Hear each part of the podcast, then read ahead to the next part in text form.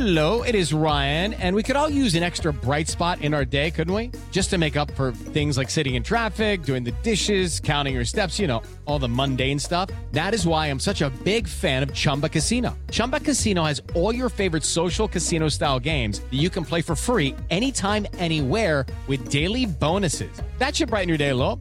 Actually, a lot. So sign up now at chumba casino dot com. That's chumba casino dot com. No purchase necessary. V G W Group. Void where prohibited by law. See terms and conditions. eighteen plus. The Stars are headed to Nashville. We have the recruiting event of the summer, rather N I L event of the summer, with the O N three N I L Elite Series. We're going to sit down with some of the top recruits in the country on this YouTube channel. So make sure you're subscribed. We're going to talk a whole lot about college football on this very show, but I'm telling you, keep your eyes peeled for this channel because we have a ton of in-depth interviews with some of the top guys in the country. Dylan Raiola, Sammy Brown. We go down the list here, name a bunch of five stars. Bottom line, a lot of big-time ballers headed to Nashville. Josh Newberg of the Inside Scoop about to join us here in a few short minutes to break it down and preview that event. We're so glad you're here, though. We talk college football on this very show every single day. Typically, we are live right now, though. We are just on the air. We're premiering this because we're probably at the O N three N I L Elite Series event as you are watching this. But we're so glad you're here. Kick them up right now. Relax. Deep inhale, deep exhale. You made it. We're just talking college football here for the next hour or so, so you're free to not worry about whatever you got going on personally, whatever you're doing with, maybe you have some summer school going on. God bless you. Maybe you got something going on at work. All that can be on pause right now because we're talking ball. So with that being said, like I mentioned, O N three N I L Elite Series, going to break that down in its entirety and preview that for you. A lot of big-time players headed to Nashville.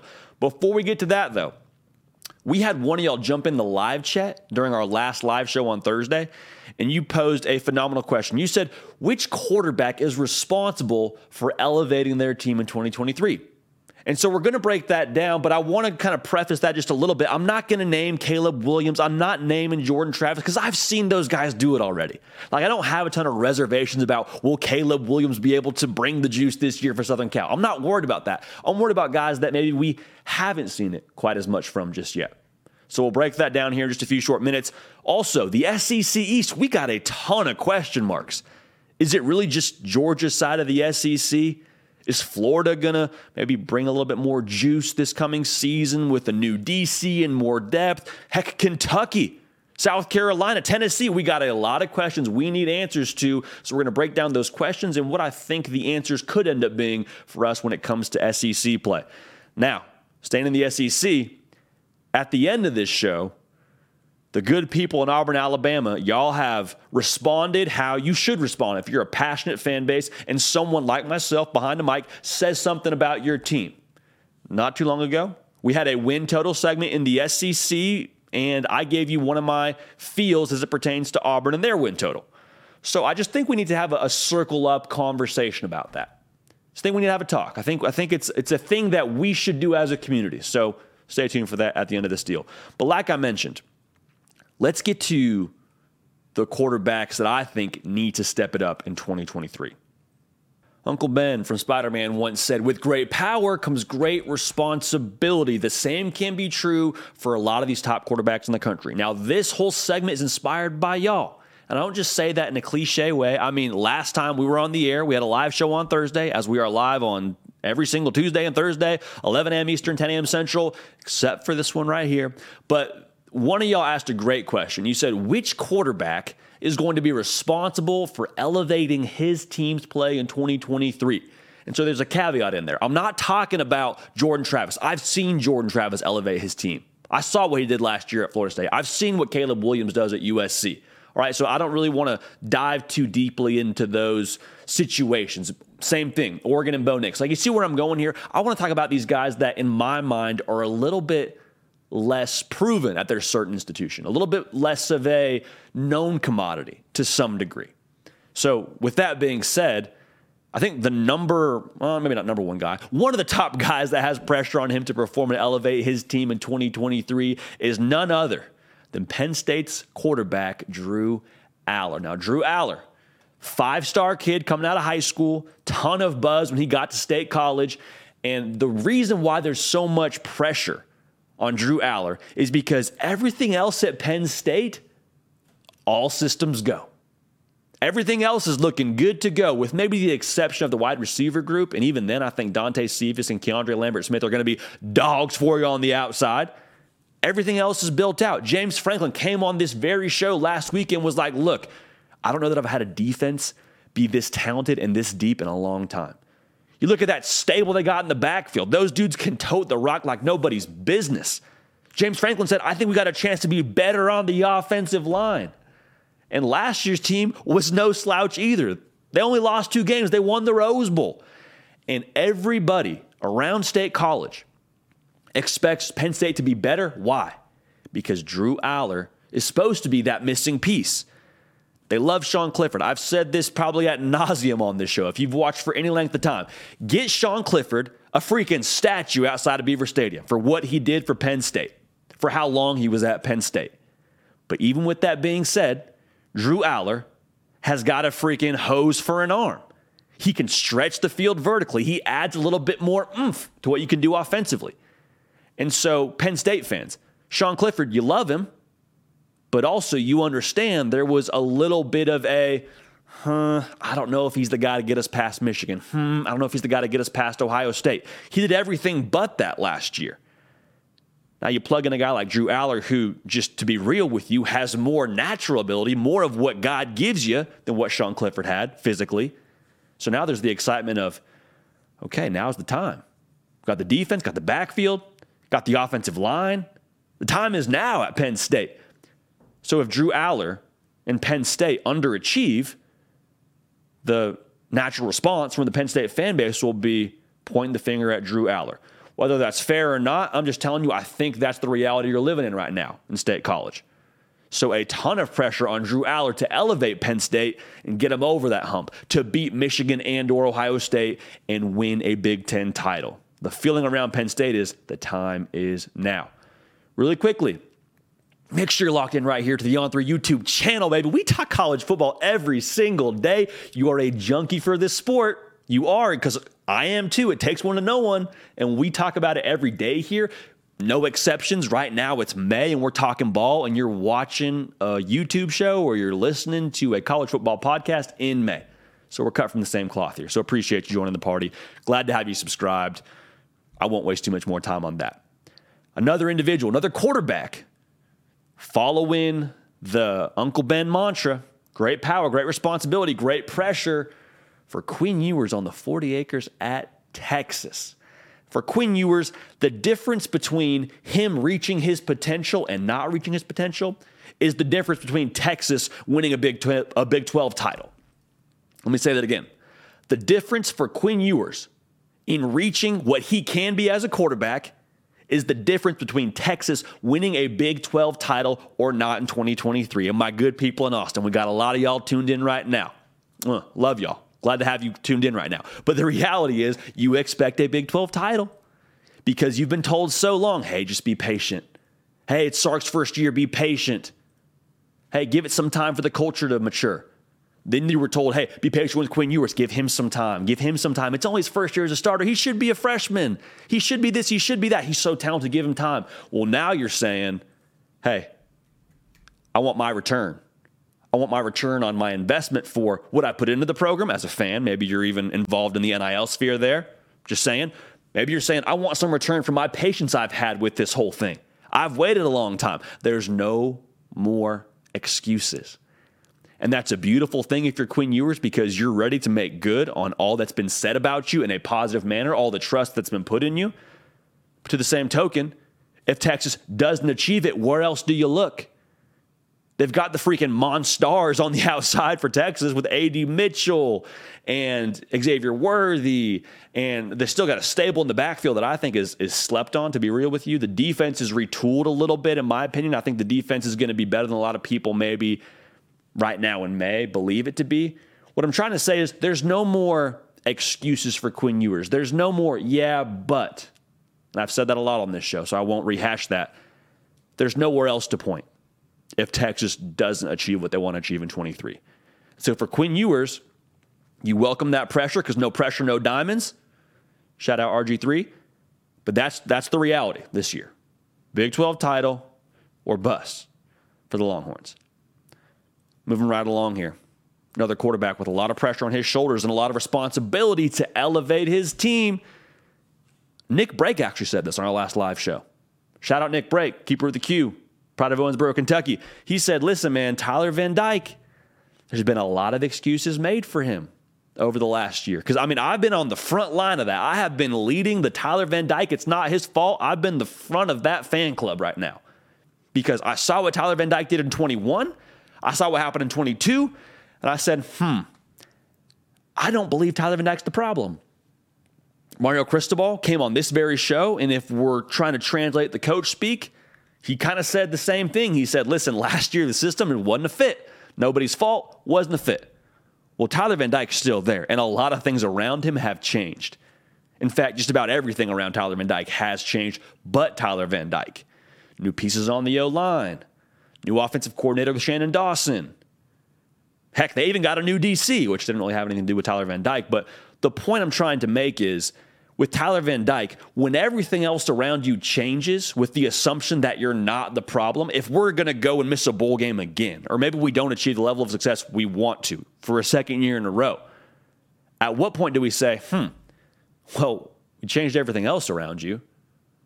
Maybe, maybe it is on Tyler Van Dyke. Maybe Tyler Van Dyke is actually the issue. Now, again, I'm still leading that fan club. You're going to have to kick me off that roster if you want me to not support the Tyler Van Dyke is a good quarterback fan club. But the reality is, I think that for Tyler Van Dyke, this is the year where he has to prove a lot of people right. He has to prove the staff right, prove the fan base right, those that do believe in Tyler Van Dyke, that he is actually who you saw him to be in twenty twenty-one. I think it's going to work. Full transparency, I think it is going to work. To what degree remains to be seen. But I think Tyler Van Dyke is the right guy at quarterback for you. Nick Saban, it sounds like, even maybe wanted him by rumblings of him in Alabama and Gary Furman of Canesport coming on here and saying that was absolutely real. I digress. A lot of pressure on Tyler Van Dyke with all the things that have changed around him that are new around him for him to now be successful. Keep an eye on that receiving core too. Needs somebody to step up in that wide receiver room for him to make good on that. Peyton Thorne at Auburn is the next guy I want to talk about. Now, Auburn fans, we're going to talk about your Tigers a little bit more, a little bit later in the show. And I've told you, I don't think there's a ton of guessing with Peyton Thorne. You've got a large sample size of him at Michigan State. How does he fit at Auburn? Because notice the conversation that changed around Auburn when you landed Peyton Thorne at quarterback. The conversation was, okay, now, missed a bowl game last year, yeah, we know. Robbie Ashford, really talented, yeah, we know. But there was newfound optimism when Peyton Thorne decided he was going to come to the Plains. And for good reason. You know what you're getting in him. He's a starter. He's had solid production throughout the course of his career. But he's the batteries to this offense at Auburn. Like, make no mistake about it. The offense under Hugh Freeze at Auburn will go as Peyton Thorne goes. Did a lot through the portal, have one of the top portal classes this cycle, Peyton Thorne being a part of that portal class. But if Peyton Thorne doesn't bring his A game, if he doesn't allow the offense to operate because he's not up to speed or he's making mistakes, he's not consistent, whatever it ends up being, they will go as Peyton Thorne goes. And so all the excitement around Auburn, all the people taking over six and a half wins for Auburn, you believe that because you believe in Peyton Thorne. Like, last year's Auburn wasn't a ton to write home about. The transfer portal has upped the level of talent on that roster, but you can't unlock that talent if your quarterback in this R P O style of offense isn't on his P's and Q's. And if he's not on his P's and Q's, you put the defense in a tough position. Like, it just, it builds on itself. It all builds on Peyton Thorne. If they want to have success in twenty-three, looking right at Peyton Thorne and saying, all right, you're the batteries. We need you to have this whole thing humming. So a lot of pressure on Peyton Thorne, I think, in a positive way. Again, pressure is privilege. But Peyton Thorne is going to bear a fair amount of that in twenty-three at Auburn. Last guy I want to talk about here, D J Uiagalelei, quarterback, transfer from Clemson to Oregon State, and the pressure for him, I believe, is twofold. Like, for D J U, it's a little bit personal. We can all understand that, right? Five-star guy out of high school, one of the top quarterbacks in the country, gets to Clemson on the heels of the Trevor Lawrence era. And the feeling is, hey, man, tons of ability. We all saw what he was at Saint John Bosco in Southern California. Let's keep this train rolling. Especially after his first start against Notre Dame. Or maybe that wasn't his first start. One of his first in-game action against Notre Dame. You hear what I'm saying? He flashed against Notre Dame, even in a losing effort, and you were saying the future is bright. And then it didn't really go how you expected it to go if you're a Clemson fan. And I think it was an unfortunate situation for all parties involved. But D J Uiagalelei says, you know what? I'm going to Corvallis, finish out my career as a Beaver. And when I say it's personal, I mean, I think D J U hasn't lost his confidence in, in who he is as a, as a passer, as a quarterback. I think that five-star kid, that five-star quarterback is still very much so who D J U is. But with what the pressure is for this year, it's proven himself right. Because there was a, an interview he did that some people kind of took and ran with. But basically, he said, hey, listen, I wasn't a huge fan of what we did schematically at Clemson. And, like, he has every right to say that. You look at what Clemson's offense did last year, and, like, hey, I don't think a lot of people were a fan of what Clemson did schematically last year. I also don't believe that D J U was the problem at Clemson, wholeheartedly at least. Maybe he wasn't, you know, without fault, but I don't think he was as much to blame as people want to say. But what I'm saying is, whenever he goes out and says that, there's now pressure on him from the outside looking in saying, okay, well, you're not in that system anymore. You're not playing in that system. You came to Oregon State knowing what the system was going to be. So now, in this new system, perform. That's the personal part of the pressure, is proving himself right and making good on his ability that I think a lot of people still believe he has. The other part of this is he's not walking into an operational Oregon State that's like trying to make a bowl game. He's not walking into a team at Oregon State that's still trying to figure out who they are. Like, they won ten games last year. They won ten games last year. They're an operation that, yeah, they lost a lot on defense, sure, but I still think Oregon is, is pretty dangerous. And I say Oregon. Oregon State. Heck, Oregon's dangerous too. Don't get it twisted. A lot of it rides with D J Uiagalelei. Because if they take a step backwards, regardless of the other positions they lost, what's the blame going to be? What are the people going to say? Hey, D J U came to Oregon State, and we had a good thing going, and then it went off the rails when he got here. Regardless of how it looks, I understand. Regardless of if he has no help on the O-line, or the defense gives up forty a game, people are going to point the finger at D J Uiagalelei and say, you're the reason why we fell off the train tracks. Is it fair? No. But that's what, that's what happens when you play quarterback in college football. You get a lot of the praise, get a lot of the blame. But I personally am very excited to see a lot of these guys have the pressure on them to perform. I think it's just a fact of life that pressure can either bring out the best or the worst in you, and elite people, elite competitors, I think it brings out the best. So to recap it for you, Drew Allar at Penn State. Everything else is in place at Penn State. All systems go. What you going to do? For Texas and Quinn Ewers, the time is now. They've built to a year like this. There's no more excuses. Quinn Ewers wants it that way. I promise you. He wants it that way. We're going to get to see what he's made of in twenty twenty-three. We got Tyler Van Dyke at Miami. Everything is new around him. Does he perform in this new situation with the new pieces around him, especially on the offensive line? Peyton Thorne at Auburn. A lot of people hanging their hopes on what he ends up doing at that quarterback spot. The Auburn internally, the locker room, probably has a lot of their hopes based on what he's going to do, how he's going to perform. The offense goes through him. No way around it. And lastly, D J Uiagalelei at Oregon State. Got a good thing going. Can he keep that thing rolling? But also, it's personal. I think he's out to prove himself right, as well as a lot of people that have believed in him since the Clemson days. But we'll keep an eye on this. A lot of these top quarterbacks set to deal with a ton of pressure to perform in twenty-three.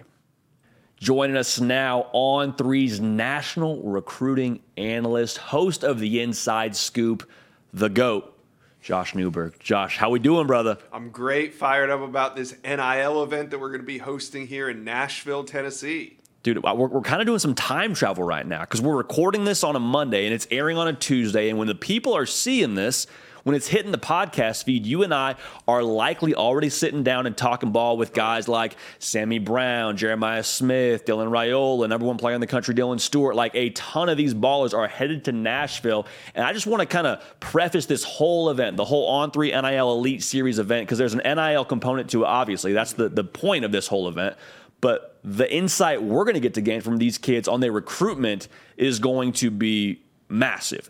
What prospect fascinates you the most coming into this event that we're going to sit down with? All of them, but mainly Dylan Raiola, I think, is really interesting because he's just coming off of his commitment. So he's at a point in the process where he can maybe be a little reflective on things and, and maybe be a little bit open with us. But from more of an overarching view, I mean, I'm excited for the event because it's something that while N I L has been around for two years, it's still a little uh, undercover mm-hmm. behind the scenes. And it shouldn't be. It's completely legal by N C double A standards. Name, image, likeness has been around. We're going to be entering the second, third summer now of N I L. So what can we learn from some of these guys? Because we're not talking about a, a prospect, you know, a three-star middling, middle-of-the-road kind of guy who might have some N I L opportunities down the road if he gets to college and he performs well and he becomes a contributor and, you know, blah, blah, blah, blah, blah. The guys that we're going to be dealing with, they are in it. They are living it. They are on the edge of all the new things that are happening in N I L. I'm eager to hear the realities of it. You know, we hear so much, so much rumors, but what are the realities of it? Like, what are some of the good things that N I L does for student athletes? What are some of the downfalls? What are some of the lies that are told? What are some of the benefits of, of this new N I L era? I just want to hear from top recruits that are actually living some of the things that we talk about so often on our channels, and really the whole country talks about N I L, and we're going to have an opportunity to sit down with some of the most knowledgeable people in the business, some of the top recruits in the in the industry, and it's going to be a massive learning experience for everybody there.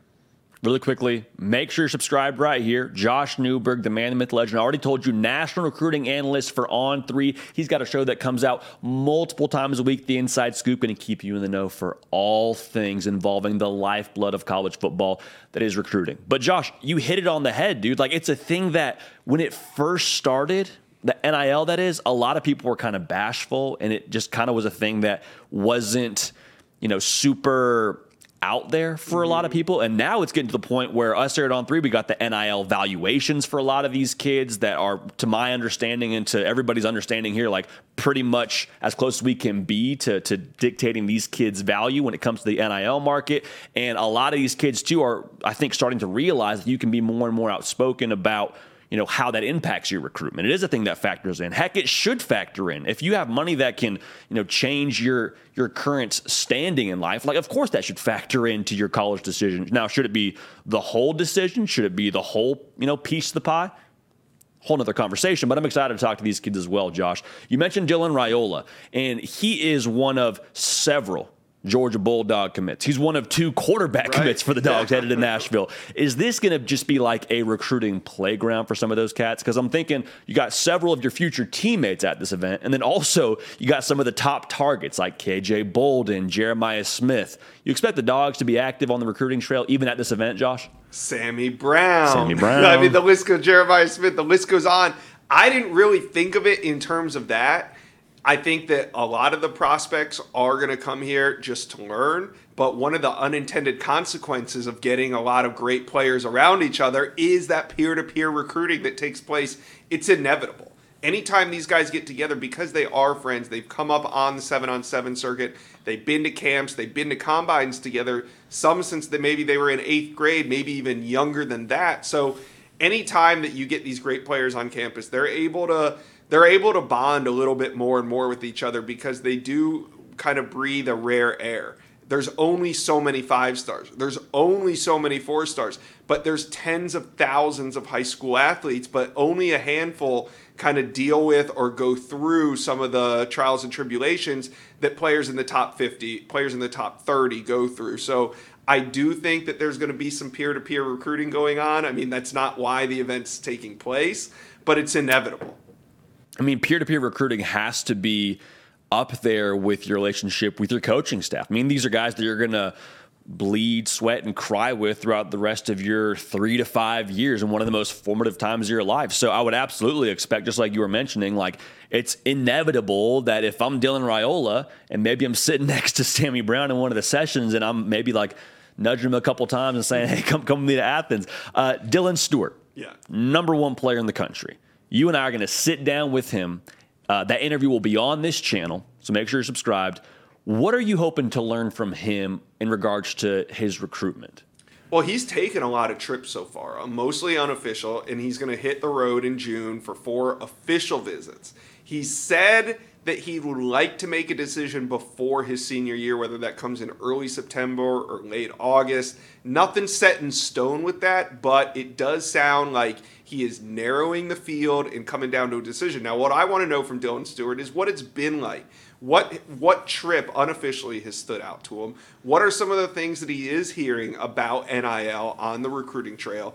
Is he being fed some lies? Is, can he can he kind of see through it and understand where the truth comes from? And what are some of these opportunities that maybe teams are offering? I think Dylan Stewart's in a unique position, not only because he's number one overall, but he's plays the edge position, a premier position, much like Dylan Raiola on the offensive side of the ball. You look at what goes on on the trenches in the defensive side of the ball, and that's kind of where a lot of teams are allocating their N I L money, whether that be in the transfer portal, whether that be uh, out of high school. N I L is focused on a lot of the big men in the trenches, and Dylan Stewart, number one edge overall. I can't wait to get here, for him to get here, and us to be able to pick his brain on his recruitment. Only about two, two and a half months left of his recruitment. Kind of coming down to the wire there for a one Dylan Stewart. I'm fascinated to see what his conversation is around that timeline, because it, it sounded like that was going to be the case, but you just you never know with the wild world that is recruiting. Things tend to change at the drop of a hat. So I'm excited to talk to him, Josh.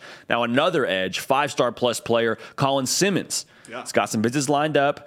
If you're reading the tea leaves there, he's visiting L S U in November for that game against Florida, so you would expect maybe it goes close to that early signing period. But I was really fascinated, Josh. He's got L S U for a game visit, and he's got Bama for their game week two against Texas. Now, Texas also obviously very much in the hunt for Colin Simmons. Is there any extra wow factor that goes into a, a official visit during a game week in your mind? What's the significance of that for Colin Simmons? There's extra wow factor just in Colin Simmons, in his recruitment, in his highlight tape. He is the wow factor. So for him to come in and talk N I L, I'm really excited. I know that's not what you asked me, but I'm just excited to talk to Colin Simmons about it. Now, Colin Simmons was on the Inside Scoop a couple weeks ago.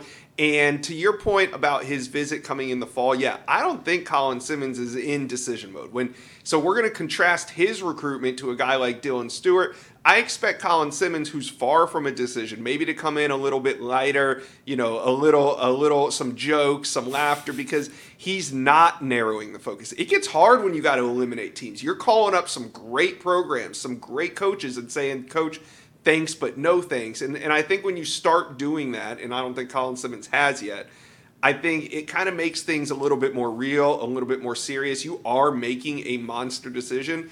And a recruit always comes to that point where recruiting is fun and you're just soaking it all up. You're listening to everybody. You're joyous. And then things start to get real. When you feel that the ink is about to hit the paper, You and you are making a life choice, things get a little bit more serious. And I don't think Colin Simmons is there yet, but he's going to be, and I'm looking forward to just talking to him. He's another one of those big trench guys, premier position. And I know you said Alabama and L S U, but I had Jerry Hamilton from Inside Texas on the Inside Scoop just last week. Do not sleep on Texas, the in-state team. You know, uh, Colin Simmons plays at powerhouse Duncanville High School there in Texas. So don't sleep on Texas, but I do agree with you. L S U has been trending throughout the spring. I mean, Jerry Hamilton came out and said as so much as, hey, Colin Simmons is in that category of like a must get for the Longhorns. And I think what you said was right on the money, Josh, where Colin Simmons is kind of in like this dating phase of his recruitment. Like it's fun to go on dates and get to know each other and figure out, you know, if you're compatible or not. But then there comes a time where it's like, hey, what are we? We got to D T R this thing. And it seems like Colin Simmons is enjoying the dating phase, but eventually there will be that D T R portion of the relationship. Uh, is Colin Simmons a must get for, tech, for, for Texas, Josh? Yeah. It, he's not going to make or break the class, mm-hmm. but when you take the temperature of recruiting in, it, at Texas, yes, I think for this class, he's very important. He's massively important. Texas has recruited well, obviously at quarterback, uh, Micah Hudson at wide receiver. You know, they got some guys on the board that are really solid. But the trenches is where it's going to be won and lost for Coach Sark, and he needs to land Colin Simmons in this class. Josh, two more guys I want to talk to you about. One being Sammy Brown, yep. fe- fresh off the official visit to Tennessee, along with some other high-profile unofficial visits.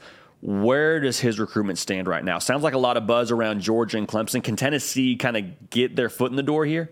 You know, I think Tennessee did get their foot in the door by getting him in on this official visit, but when we look in the rearview mirror after the month of June's over, and he's taken official visits to Clemson, and he's gone to Georgia, and he's gone to Ohio State, I think we're going to kind of look back at this and say, oh yeah, I remember he did visit Tennessee. While it was a great opportunity for them to get him on campus, I think Sammy Brown's recruitment, the five-star linebacker out of Georgia, is going to come down to either Clemson or Georgia.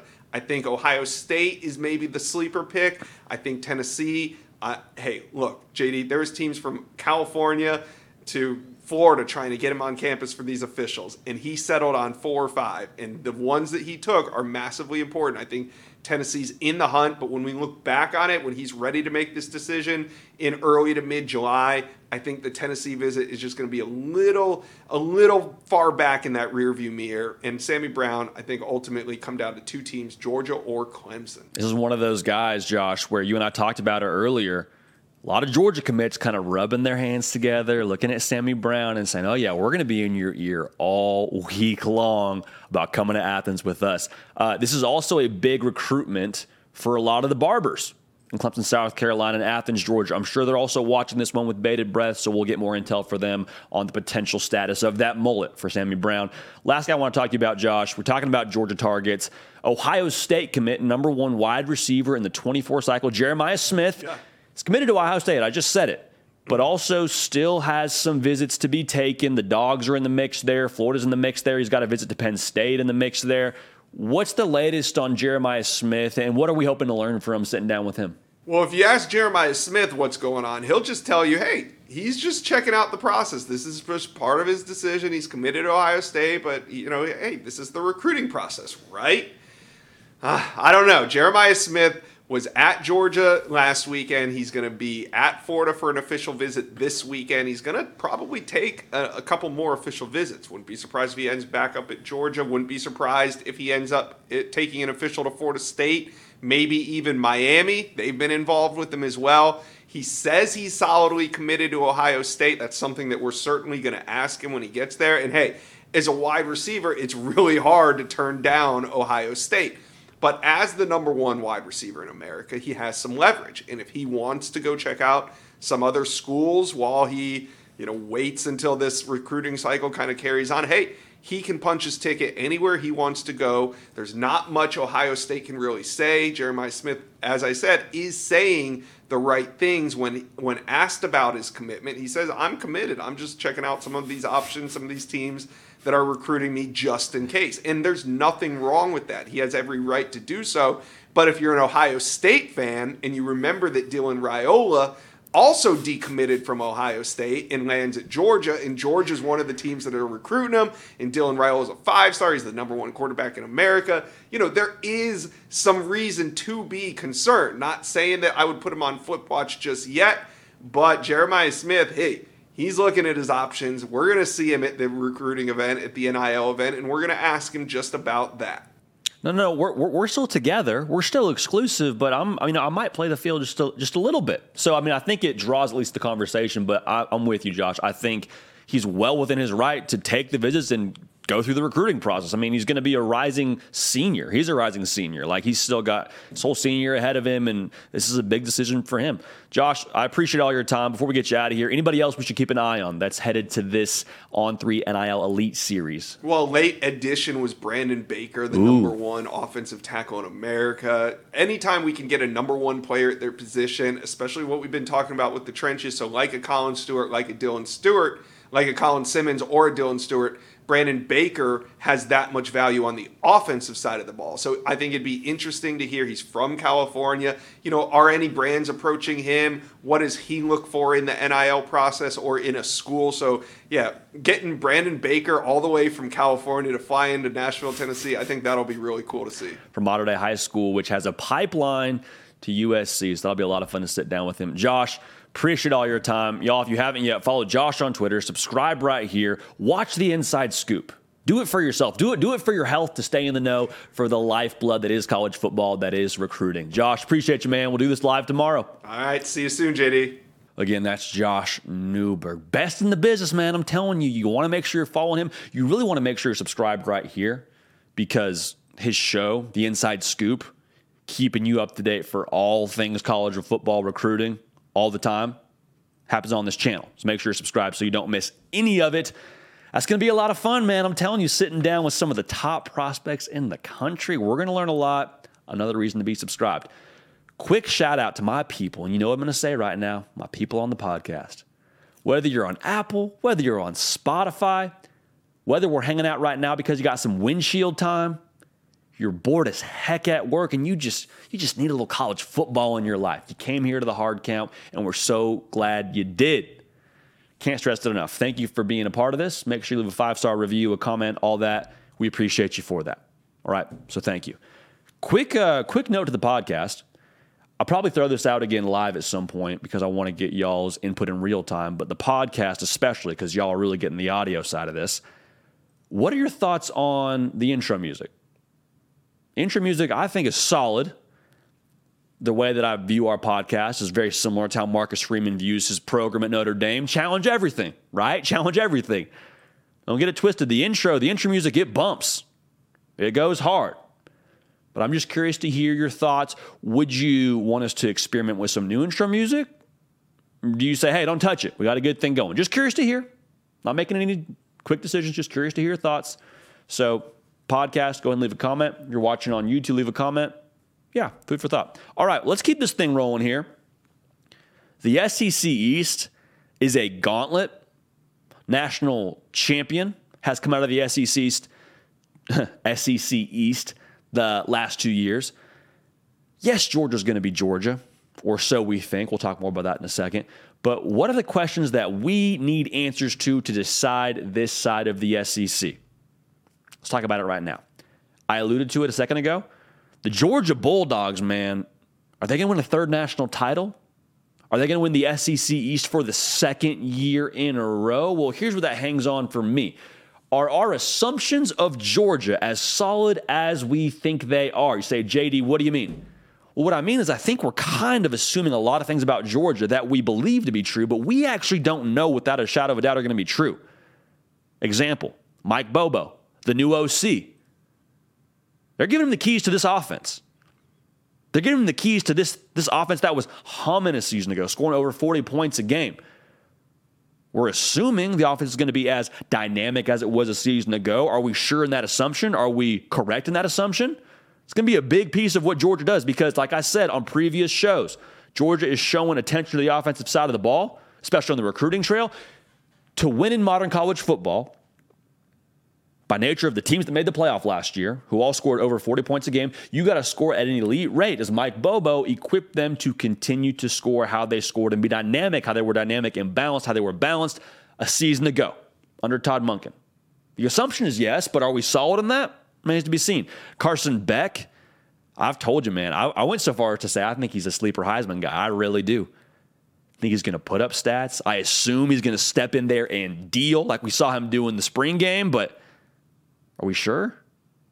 Are we correct in that assumption? Because Stetson Bennett now, he got a lot of flack for his time at Georgia.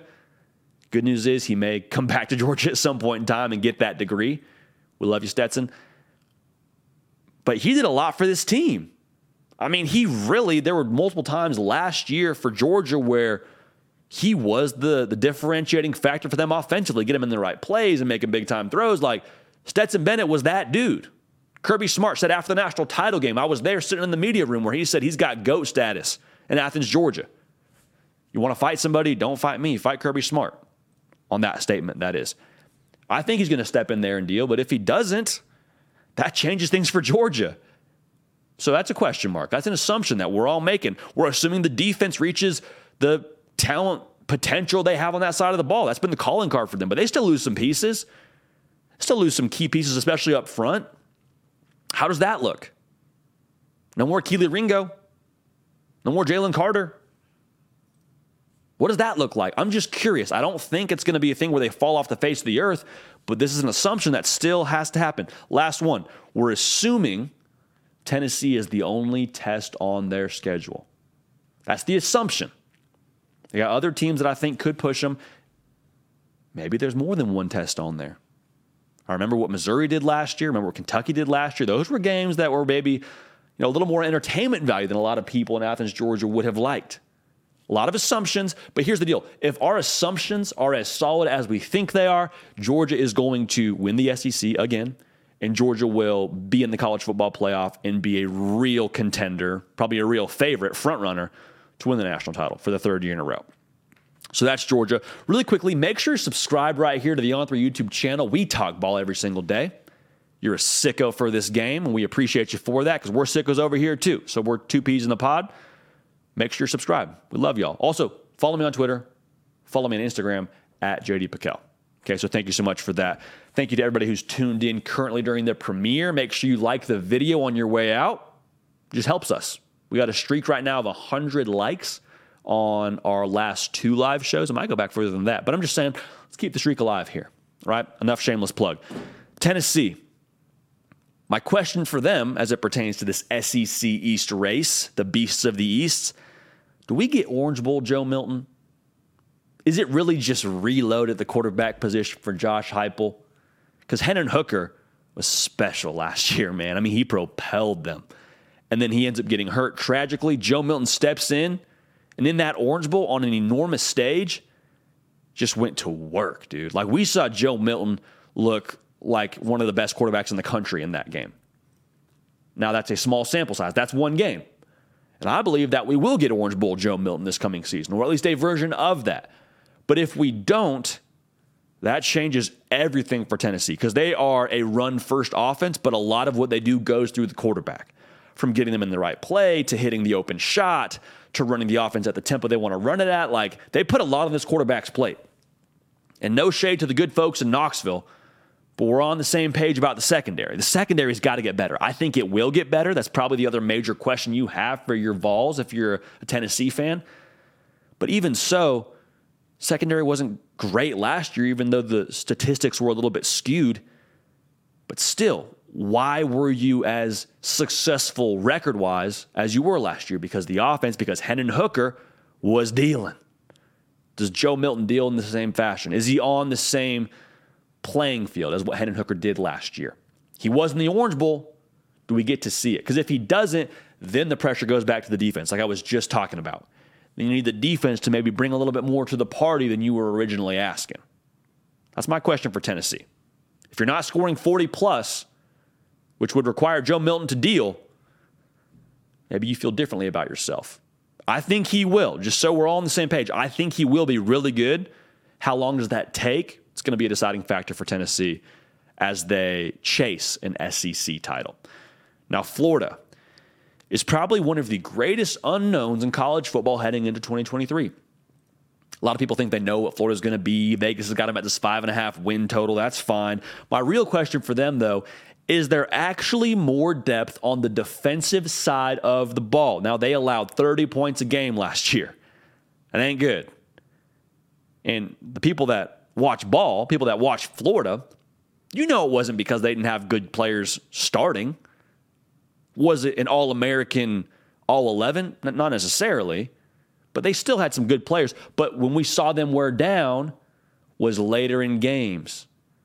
We had Jervin Dexter playing like, I don't know how many snaps, way more than a defensive lineman should be playing. What I'm trying to say is in the S E C, you got to have some depth defensively. Florida didn't last year. We saw what happened. So for Florida, we've heard a lot this offseason about how they have improved the depth, how Austin Armstrong has improved that defense. And a lot of people want to talk about the quarterback position. The quarterback position, I believe it's going to be Graham Mertz, so we'll talk about Graham Mertz right now. Graham Mertz's job will be substantially easier if he knows that defense has his back. That defense will have a much easier time having his back if they have a couple of platoons that they can plug and play with, and they can hold offenses to a lower total of scoring. Because then Graham Mertz doesn't have to press when he gets out there. Then they can actually run the ball and let their big dogs eat with Montrell Johnson and Trevor Etienne. Like, you've heard me talk about that before. It's kind of sounding familiar right now. Yes, the quarterback position is a huge question, but a lot of what they ask of that quarterback is going to be dictated on the situation of the game. Situation of the game is going to be dictated by what you have defensively. So the depth of the defense, that's the key for me for Florida. If it's improved, watch out now for the Gators. I, I seemingly, after one year, which is wild, am in the minority that Billy Napier is a good coach. It feels that way, at least. If it's not, get in the chat, get in the comment section and let me know. A lot of people seem to be down on Billy Napier after one year, which, first of all, shame on y'all for making such a quick decision on a coach.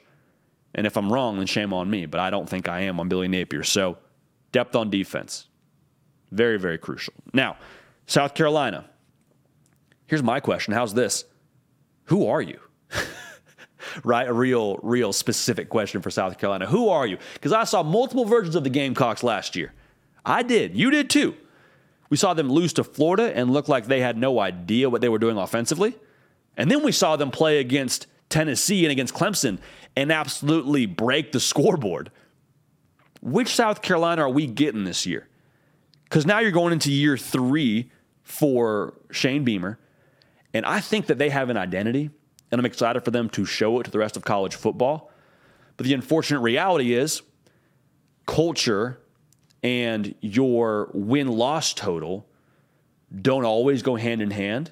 But I think that they were able to really do some phenomenal things game plan-wise and just show me the better team that Saturday against those two top ten opponents. My question is, is that who we see for the duration of the season? Or is that just what we saw at the end of last year, and then we have to kind of recalibrate our expectation for South Carolina? Because South Carolina, I think, has proven they can beat anybody. Like, they can play with you any Saturday you want. Doesn't matter where we're at. We'll play in the parking lot. That's how I think South Carolina feels. It's a dangerous approach for the rest of the S E C, to be real with you. Spencer Rattler's got a lot under the hood. When he's cooking, he's one of the best in the country. Yes, I said that. When he's cooking. I didn't say he's just pulling up and he's going to drop the top and be the best quarterback when he pulls up to the game, but I am saying this. I do think when, when Spencer Rattler's on, he's on. Ask Tennessee about it. No shade to Tennessee fans, but you saw what he did. Juice Wells, he's a dog now on the outside. He's going to have to deal with him. The subplot to this that's going to really determine how good South Carolina is and kind of answers the question, who are you? Yes, Spencer Rattler's got to be in his bag. Yes, Juice Wells has got to be that guy and dominate how we expect him to dominate. Defensive line. Heck, the front seven, the defense, can't allow two hundred yards rushing in a game. Not in the S E C. Not week in and week out in the S E C. You can't ask your offense to score every single drive. They didn't ask that last year, but like you hear the sentiment of what I'm saying. It's big boy football in the S E C. South Carolina was more than up to the task the last couple of years. I just want to see if they're able to hold their water a little bit better on that side of the ball. Because if they can, and Spencer Rattler's cooking, and the offense is rolling now under Dow Loggins. Like, hey, watch out for South Carolina. They've proven they can beat you. They've proven they're not one to be truffled with. Shout out Michael Scott. Now, last team I want to talk about here is the Kentucky Wildcats. My question for them is, what's the Devin Leary effect? I am not in the business of hot takes. I think that is just, quite frankly, people throw out takes for likes and clicks, whatever. Like, I think that's garbage. I think this sport is way too important to a lot of us, and we hold it too closely to throw that out. I say this because I mean this. I think that Devin Leary has a chance to be a better leader of this offense than Will Levis was. And what I mean by that is Will Levis, as talented as he is, and why he may be a more gifted thrower of the football, double-digit turnovers, double-digit interceptions, both of his last two seasons. So for Devin Leary, you take better care of the football and you get it to these playmakers like, hey, we could be in business now. We saw Devin Leary flash at N C State in twenty-one.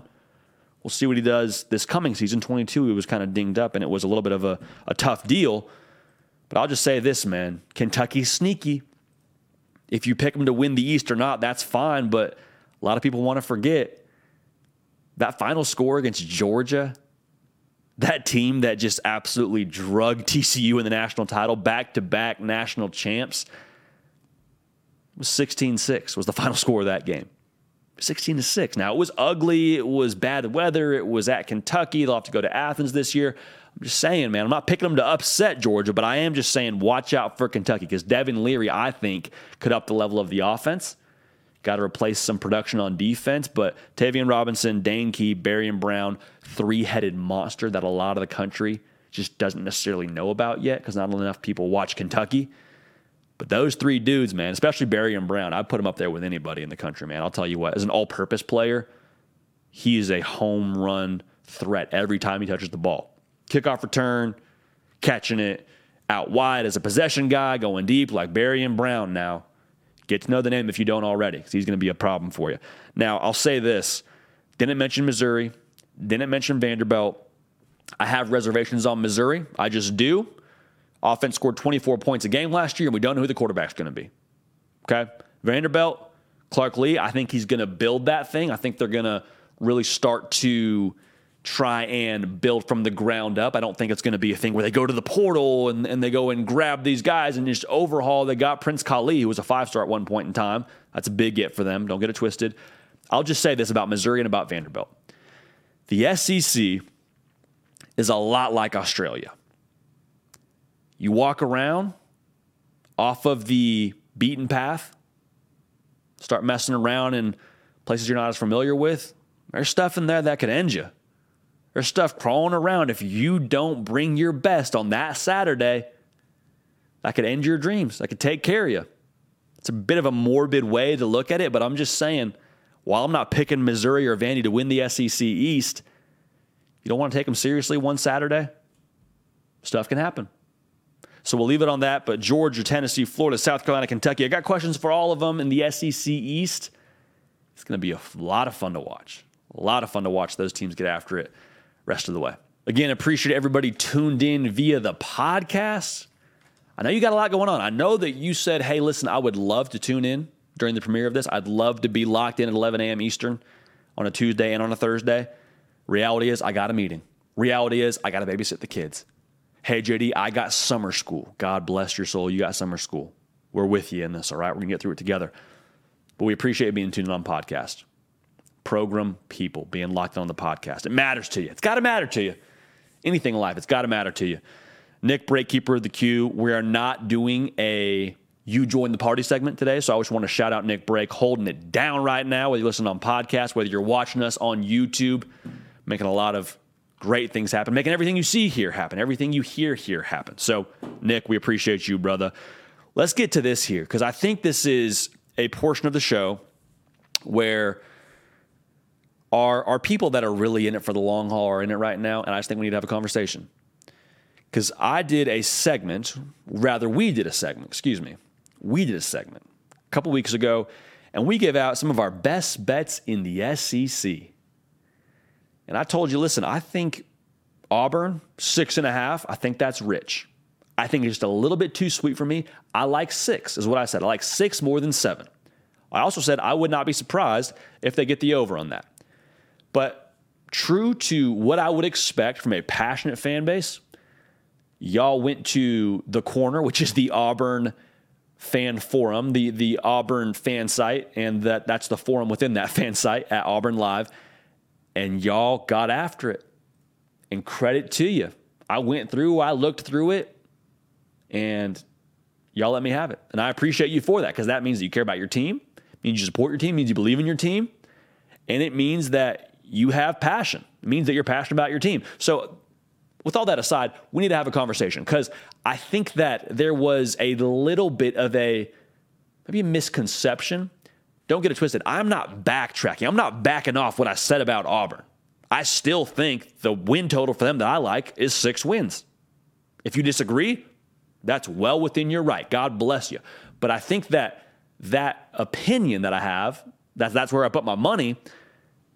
For some reason, there was the interpretation that I thought Auburn wasn't any good.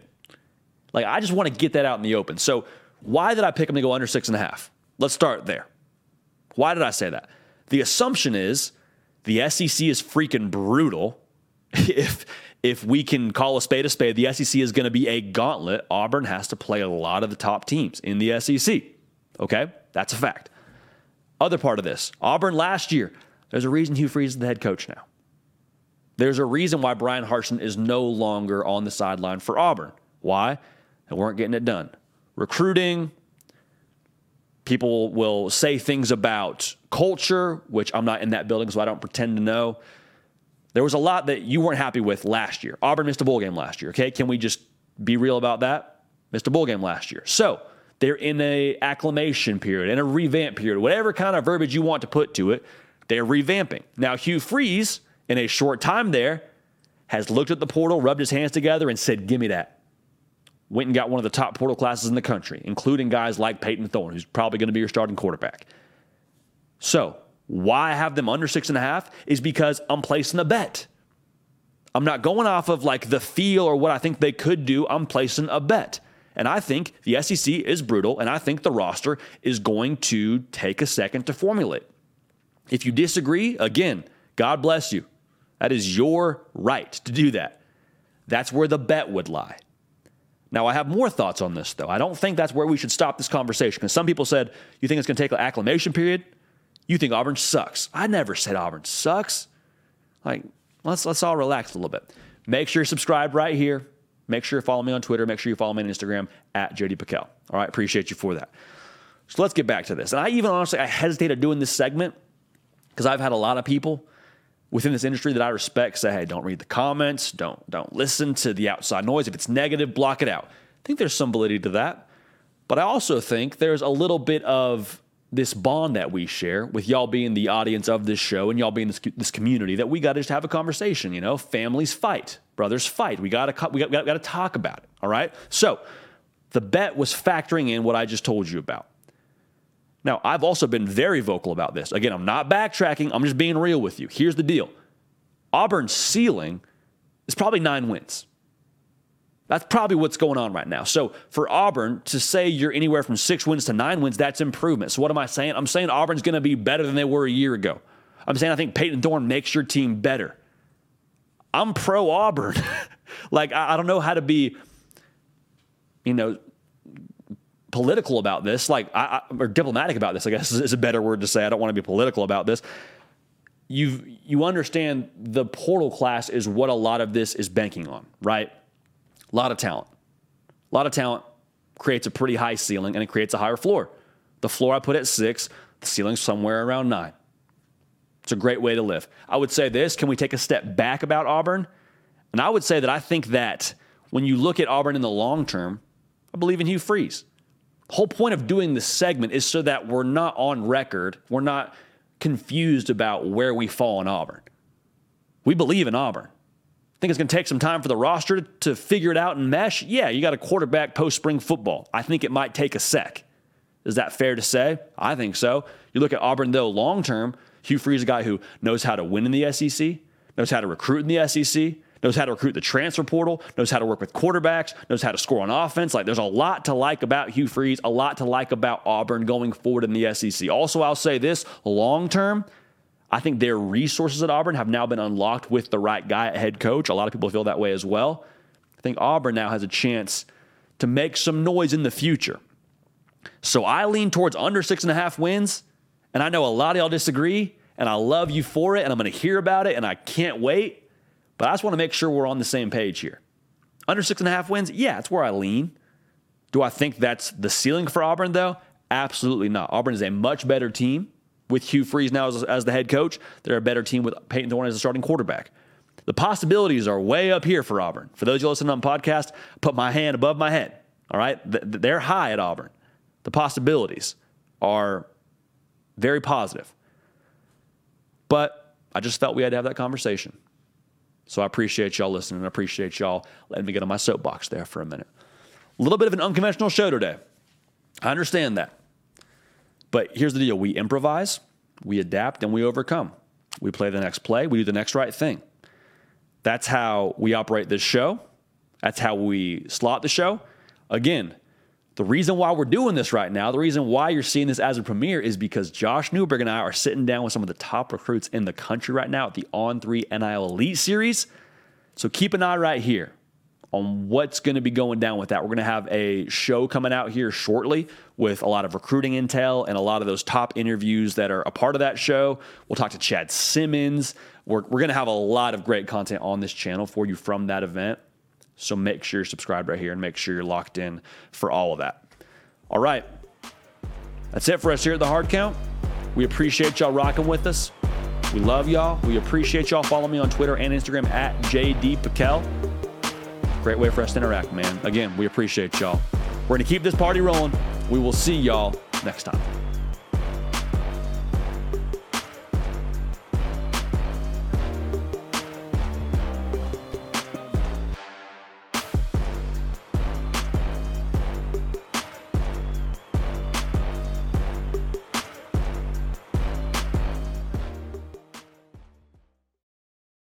Hello, it is Ryan, and I was on a flight the other day playing one of my favorite social spin slot games on chumba casino dot com. I looked over at the person sitting next to me, and you know what they were doing? They were also playing Chumba Casino. Coincidence? I think not. Everybody's loving having fun with it. Chumba Casino's home to hundreds of casino-style games that you can play for free anytime, anywhere, even at thirty thousand feet. So sign up now at chumba casino dot com to claim your free welcome bonus. That's chumba casino dot com and live the Chumba life. No purchase necessary. V G W. Void where prohibited by law. See terms and conditions. eighteen plus.